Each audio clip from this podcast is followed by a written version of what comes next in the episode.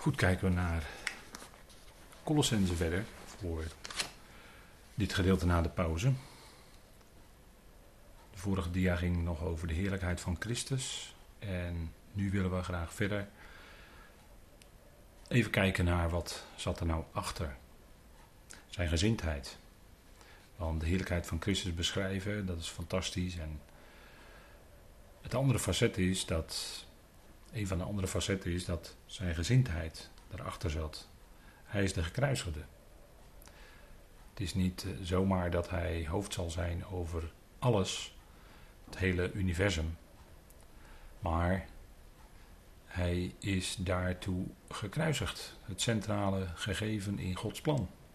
Hij is als gekruisigde Gods kracht en Gods wijsheid. Zegt 1 Korinthe 1, vers 24. Hè? Christus de gekruisigde.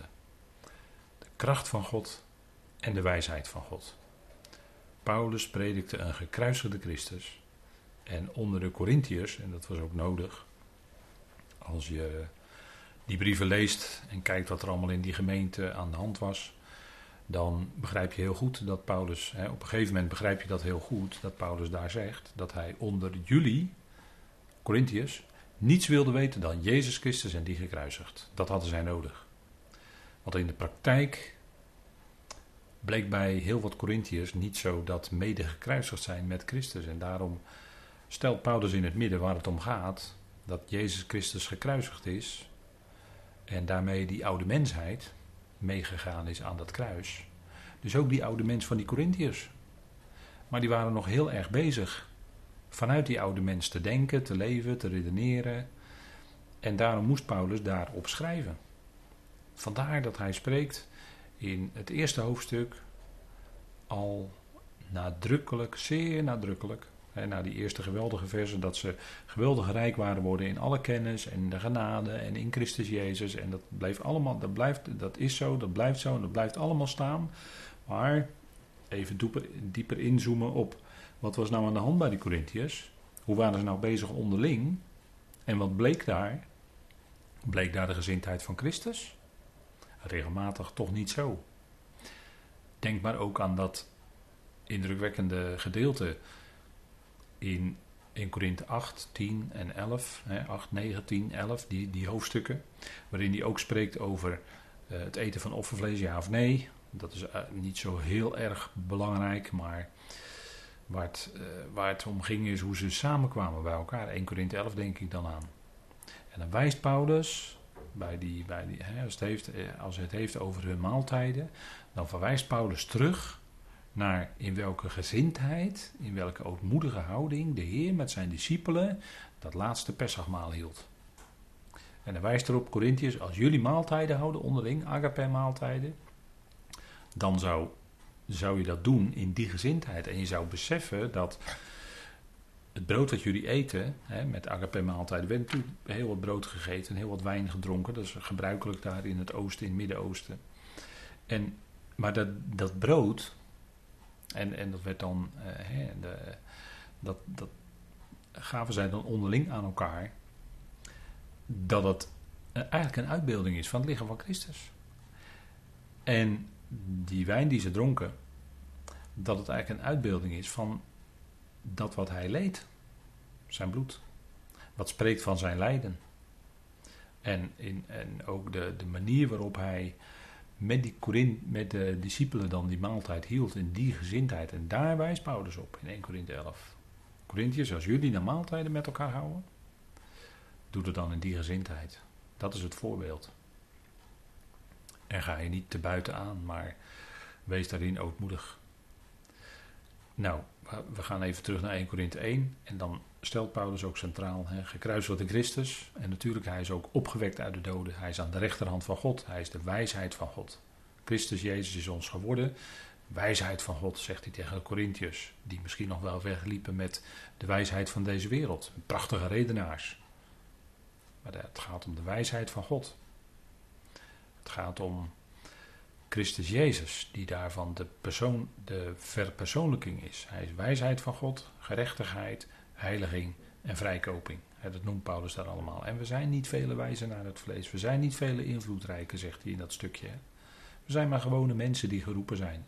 U en ik, wij zijn gewone mensen.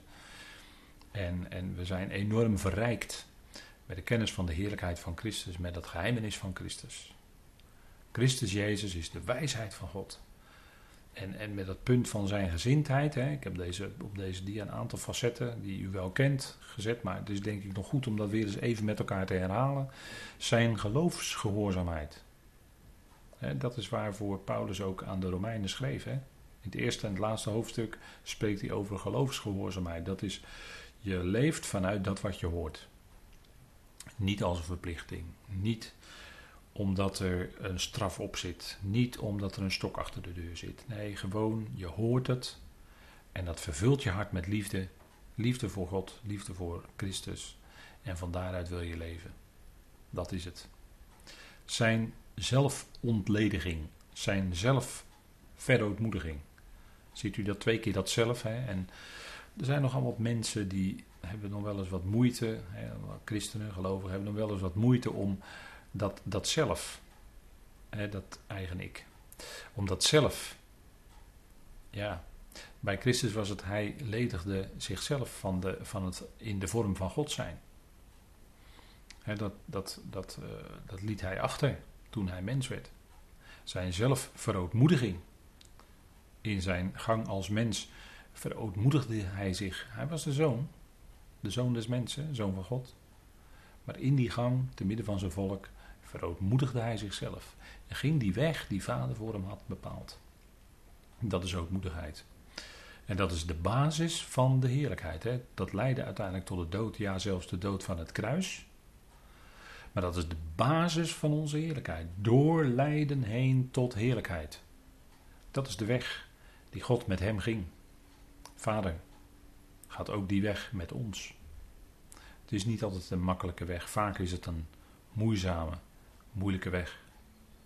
Kan ook een weg zelf zijn van, dat vind ik heel akelig, van lichamelijke pijn, verdriet, moeite, gemis, lijden. Ja, maar dat, dat is niet oneindig. Hè? God heeft gelukkig een beperking aan dat lijden gesteld. En daarna wacht oneindige heerlijkheid. Daar zit geen beperking aan. Die tijd als we dan nog mogen spreken over tijd, eigenlijk kan dat niet meer, is onbeperkt. De heerlijkheid die wacht, die is onbeperkt.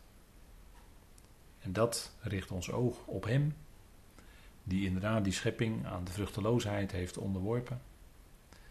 Maar dat was ook niet vrijwillig, maar het was door Zijn wil. Maar dat lijden van de schepping, dat zuchten, wat wij ook doen, wij behoren ook bij die schepping nog steeds. En wij zuchten mee, wij lijden mee. Maar dat leidt uiteindelijk tot oneindige heerlijkheid.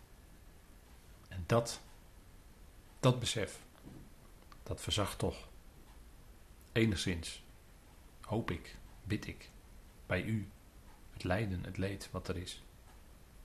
Hij mag dat iets van vreugde toch in ons hart geven in die hele moeilijke dagen. En er zijn misschien wel, zegt u, veel moeilijke dagen in mijn leven, ja. En dat mag dat dan toch verlicht worden. Door het besef wie God is. Dat hij van je houdt. Dat hij ook met jouw leven tot zijn doel gaat komen. En wat wacht, is altijd heerlijkheid, hoe dan ook. Maar elke dag brengt je daar dichterbij. Dat is ook waar. Nou, mogen we dan daaruit leven? We kijken naar de volgende slide. Het evangelie van de heerlijkheid van Christus. De basis is lijden. Diep lijden, het kruis. Smadelijke dood. Verachting, verworpen zijn. Maar daardoorheen wekte God hem op. Hij liet hem niet in de dood achter, maar op de derde dag wekte God hem op en zette hem aan zijn rechter en gaf hem enorme heerlijkheid. En zo kennen we dan dat evangelie van de heerlijkheid van Christus. Waar Paulus over spreekt in 2 Korinthe 4. Nochtans verliezen wij de moed niet. Maar we zien op hem. Ook al wordt onze uiterlijke mens, dat aarde vat, dat vervalt. Daar komen barsten in, scheuren. Kost moeite en pijn. Maar wat wacht, is dat gebouw wat we zullen ontvangen uit God. Dat heerlijkheidslichaam. Dat gaat komen. Dat zullen we ontvangen van Hem. We zullen radicaal diepgaand veranderd zijn als Hij ons veranderd heeft. En dan zal ons lichaam omgezet worden. Ja, naar en gelijkvormig worden aan zijn heerlijkheidslichaam. Is dat niet geweldig? Dat is onze toekomst. Christus, daar gaat het om. In wie al de schatten van wijsheid en kennis verborgen zijn. En als u, als u dat zo nadrukkelijk hoort zeggen, hè, zijn titel Christus, dan denk ik dat er iets opspringt in uw hart. Ja, Hij, Hij is het. Het draait om Hem. Hij heeft me lief. Hij is mijn Heer. Hij is mijn alles. Mag dat zo zijn? De alle kennis overstijgende liefde van Christus gaan kennen. Efeze 3, vers 19. Dat is Paulus zijn gebed. Als hij in Efeze 3 zijn knieën buigt. Dat we alle mogen kennen. Alle kennis te bovengaande liefde van Christus. Dat we die mogen kennen. Dat we daarin geworteld en gegrond raken. Ja, daar gaat het om. Dat is het. Hè? En dan kun je ook de ander lief hebben. En natuurlijk kun je dan ook jezelf lief hebben. En jezelf in zijn licht zien. In Gods licht zien. Dat hij je lief heeft. Zo gewoon zoals je bent. Met al je tekorten en falen en noem maar op. Maar hij heeft je lief. Dat verandert nooit. Het wordt alleen maar meer naarmate je dieper gaat beseffen. Die hoeveelheid van liefde, daar hoeven we niet over te praten, die is oneindig. Maar naarmate je leeft, ga je daar meer van beseffen. En ga je meer in verwondering komen. Vader, is uw liefde echt zo groot? Ja, zo groot is het. En nog groter dan dat. Je houdt van al die mensen. Ook van mensen die in het verleden heel akelig zijn geweest voor andere mensen en andere mensen veel lijden hebben toegebracht. Nochtans houdt God van zo'n mens niet om wat die mens deed, dat komt bij de grote witte troon wel aan de orde. Maar omdat een mens is en uiteindelijk toch een deel van zijn schepping, in de zoon van zijn liefde geschapen. Ja, dat maakt alles anders. En soms dan zie je op een foto iemand zitten uit het verleden, die in het verleden akelige dingen heeft gedaan. En dan zie je iemand zitten, die is dan terechtgekomen in een, in een, in een, voor een rechtbank, in een proces. En dan is er eigenlijk niks meer over van zo'n mens. Een hoopje mens is er dan nog over. En dan kun je daar op allerlei manieren naar kijken. Maar als je met Gods ogen kijkt, dan kun je toch iets besef hebben. Ja, vader, maar ook diegene. U heeft diegene lief. En u zal ook dat allemaal terechtbrengen en rechtzetten. Op uw tijd. En zult ook met diegene tot het doel komen. Via de grote witte troon. En de grote witte troon, ja, dat is wat hoor. Dat is wat. En daar zullen we misschien nog aan toekomen in de bespreking van openbaring. In de misschien nabije toekomst, maar dat is wat hoor, die grote witte troon. Daar zullen we denk ik toch wel wat, ook wat langer bij stilstaan. Dat het een heel essentieel iets is in Gods plan.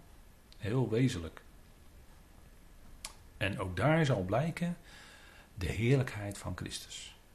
Want degene die het gericht uitvoert, is de zoon. God heeft al het richten aan de zoon gegeven, hè, zegt eh, Johannes 5. Dus daar dat gericht van de grote witte troon zal geleid worden door Christus, door Jezus Christus. Dat is ook wat Paulus ook zegt in Romeinen 2. En dat het in overeenstemming zal zijn met zijn evangelie, met het evangelie wat Christus aan Paulus toevertrouwde. Ja, dat is nogal wat. Die grote witte troon, daar komen we nog over te spreken. En dan zal ook blijken de liefde van Christus.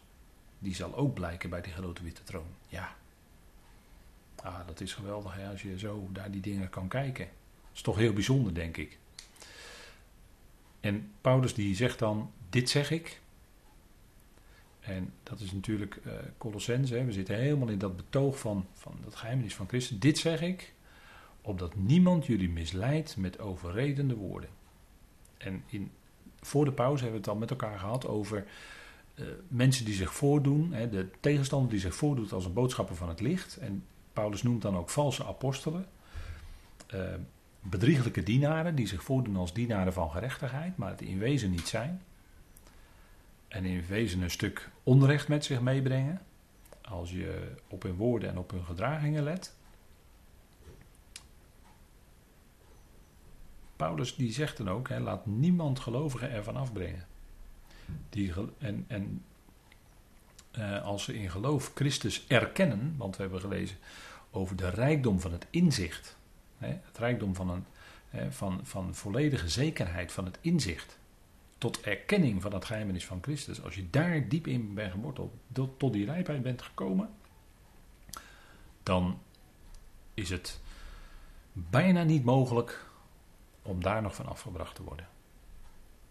Dan onderken je wat waar is, dan onderken je wat vals is, doordat je de schriften mag begrijpen, mag verstaan en toetst aan de schriften wat gezegd wordt. En Paulus die zegt, dit zeg ik, opdat niemand jullie misleidt met, opdat niemand jullie misleidt met overredende woorden. dat, ja, dat misleiden, dat, dat, uh, dat woord, uh, dat, dat staat ook in de concordante tekst met een sterretje. En, en Paulus heeft het hier over schatten van wijsheid en kennis verborgen. En ik noemde al voor de pauze de gnostiek. Hè, dus dat soort rare filosofische leringen. Maar mensen kunnen dan soms heel mooi spreken. En dan lijkt het net echt. En dan nemen ze misschien zelfs wel de titel Christus in de mond. En dan, wordt dan, komt er een heel, dan komen er ook heel veel woorden, overredende woorden. En het punt is, kijk, dat woord misleiden hier, ehm, dat is eigenlijk het woord ernaast leggen. Naast leggen. Of uh, ja, zeggen kan je ook zeggen. Ernaast zeggen. Het lijkt net echt, maar het is ernaast. En misschien zou je het nog van een andere kant kunnen benaderen door te zeggen. Uh, hè, misschien zijn er wel hele subtiele misleiders die zeggen: ja, dit, dit, uh, dit weten jullie allemaal. En, dan, uh, en, en, en dan gaat die spreker, die gaat dan nog daarbij een heleboel dingen vertellen. Die gaat er dus woorden naast leggen en die brengen je dan eigenlijk af, die leiden je dan eigenlijk af van waar het werkelijk om gaat. Dat wat ernaast gelegd wordt, dat is datgene wat jou dan misleidt. Ernaast leggen. Of ernaast zeggen, zegt het woord letterlijk. En dat is misleiding. Want dan gaat jou, hè, die, die, die, diegene die dat uit, die wil dan jouw aandacht afleiden van de kern waar het om gaat, waar Paulus over spreekt, in Colossense, naar dat wat diegene zelf neerlegt, wat diegene daar zegt, wat ernaast gelegd wordt. En die bestrijdt dan niet datgene wat jij mag weten uit het woord, maar die komt met dingen ernaast. En dat leidt jou af. En dat is misleiding in feite. Met overredende woorden. Hè, uh, heel letterlijk zou je misschien dat woord ook kunnen vertalen met overtuigende woorden. Hè, dat wat jou overtuigt. En het zijn woorden die gesproken worden. En het kunnen zulke mooie woorden zijn. En zo misschien met prachtige volzinnen, in, in perfect Nederlands en in, met dure woorden erin verweven. En kan allemaal prachtig mooi lijken. Maar het zijn overredende woorden. En het misleidt. En als het gaat om, ik heb hier aangehaald gelaten 1 vers 6 eh, tot en met 10.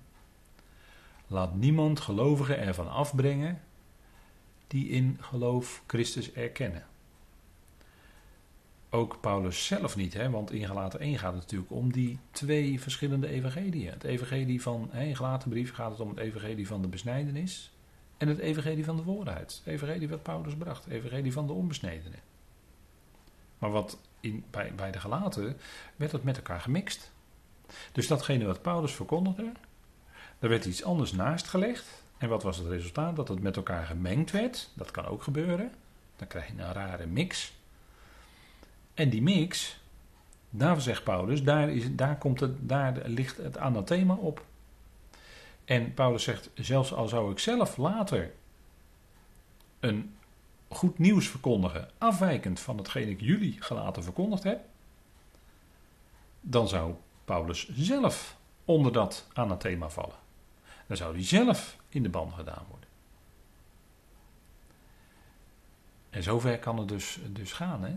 Zover gaat dat dus. Hè? Dus zo ontzettend essentieel en zo belangrijk is dat, dat wat Paulus mag verkondigen in zijn brieven, dat geheimenis van Christus, dat is toch hier eh, ja, in deze Colossensebrief, is dat datgene waar het om draait. Het draait om Christus en het geheimenis van Christus.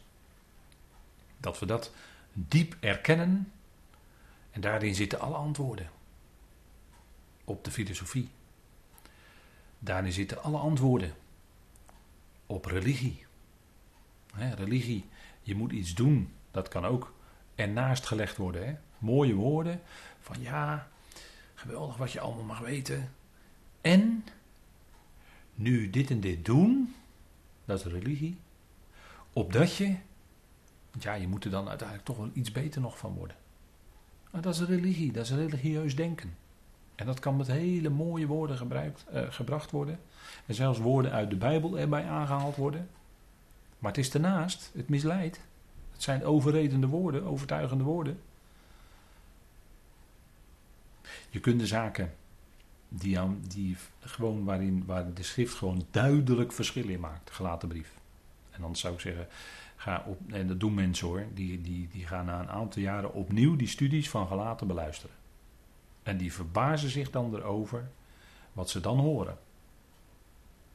dat, en dat komt omdat het Gods woord is. Gods woord, wat dan klinkt, want dat is natuurlijk het doel, dat, dat we Gods woord aanreiken. Die woorden van God, die hij eh, via Paulus spreekt, die reiken we aan. En die woorden van God zelf, die doen het.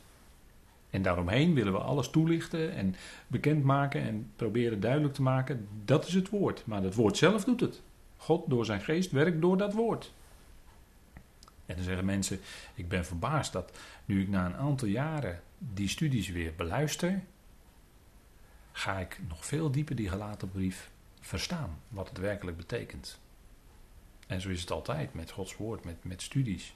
ook als je studies leest van broeders uit eh, de Engelse of de Duitse UR en je leest na jaren opnieuw weer zo'n studie, dan verbaas je erover wat daar allemaal in staat en dat je dat jaren geleden zelf gelezen hebt en dat je het nu weer toch met een verdieping leest, daar verbaas je dan over. En zo is het ook met die studies beluisteren. Maar het anathema komt op die mix, hè, gelaten 1. En zelfs al zou Paulus zelf, hè, zover gaat hij dan, of een boodschapper uit de hemel, jullie verkondigen iets afwijkends van wat ik jullie als evangelie verkondigd heb, de evangelie van genade, ja, dat wijkt af. Dat is ernaast. Dat is misleidend. Dat is afleidend. Ernstige woorden hoor, toch wel, Colossense. Hè? Paulus had natuurlijk allerlei aanleidingen om die Colossense brief te schrijven. En God inspireerde hem om precies datgene hè, op schrift te stellen wat nodig was. Natuurlijk, dat was leiding door de Heilige Geest, leiding van God, om het zo op te schrijven. En vandaar dat het ook nu nog kracht heeft, veranderende kracht in ons leven, wezenlijk voor ons leven als gelovige is. Niemand, laat niemand je afleiden. En dan eindigen we vandaag. Paulus was in Rome hè, toen hij deze Colossensebrief schreef. En was verheugd over de goede berichten die hij uit Colosse van Epaphras hoorde, hè, uit Colosse en Laodicea. En Epaphras was daar met berichten gekomen. Hebben we gezien, hè? Colossens 1, vers 8. En dan zegt hij uh, in Colossense 2, vers 5. Want ook al ben ik in het vlees afwezig, in de geest echter ben ik bij jullie. Hij was, hij was in Rome, fysiek. Maar in gedachten was hij bij die Colossense. In gedachten was hij bij die samenkomsten die gehouden werden met Epaphras. Misschien wel als spreker of andere sprekers. Maar in gedachten was Paulus daar dan bij en hij verheugde zich dat, dat die gemeenteleden dan dat woord hoorden, met elkaar uh, samen konden komen. En, en, en, uh, en de liefde onderling ook functioneerde en, en, noem alles maar op, hè, met elkaar contacten hadden. Uh, mij verheugend, zegt hij dan ook. Hè. Daar zit natuurlijk dat woord genade in. hij zag hoe die genade onder die Colossense werkte. En daarin verheugde hij zich.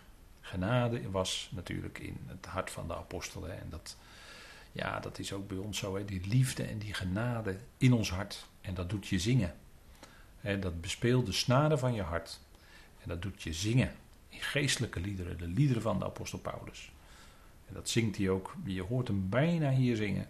Jullie orde en de vastheid van jullie geloof in Christus ziend. Het ging natuurlijk om Christus. Maar daar was ook orde. En het woord orde en vastheid, dat heeft, ja, dat zijn, uh, ja, in de uitleg zegt men, dat zijn bijna militaire termen. Hè. Orde, dat heeft ook te maken met uh, ons woord wat we kennen als onderschikken. Met dat woord schikken heeft dat ook een verband. Hè, dat, ze, dat je als, als het ware de dingen, ze hebben de dingen op een rij. Hè, er was ordening uh, en, en, en vastheid. Ze bleven bij dat geloof in Christus. Ze bleven bij dat geloof in die opgestane Heer. En dat geheimenis van Christus, dat mocht Paulus dan in volheid in deze brief bekendmaken. Omdat die, op ze, dat ze daardoor nog verder verstevigd zouden worden, vast zouden zijn. Nog verder in die orde zouden doorgaan. Nou, dat, is, eh, ja, dat zijn natuurlijk geweldige dingen. En daarvoor bad Paulus natuurlijk. Hij worstelde in zijn gebeden, net als Epaphras.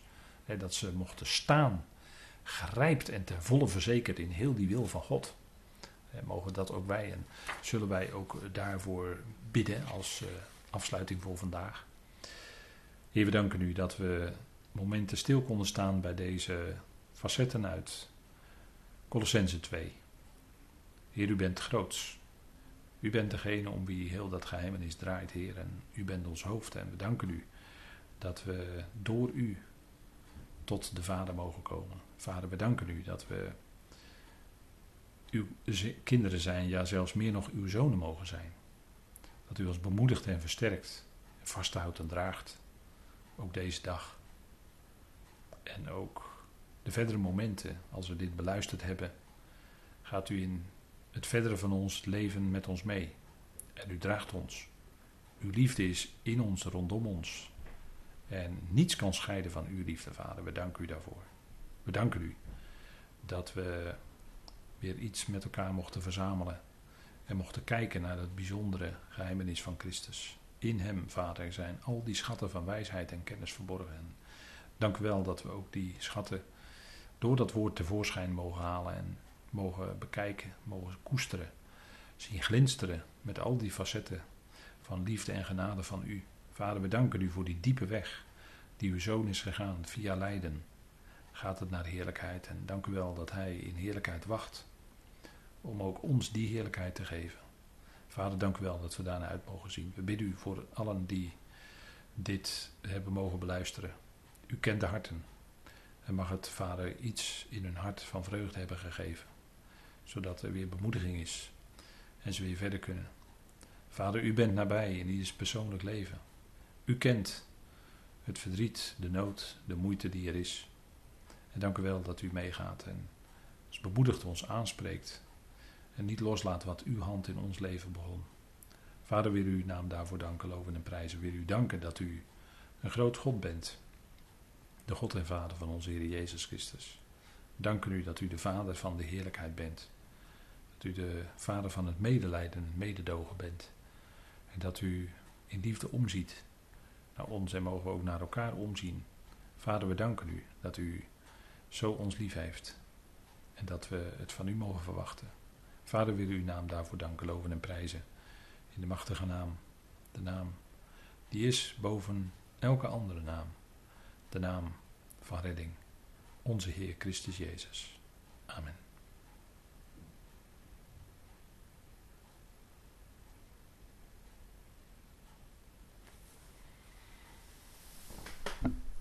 Yeah.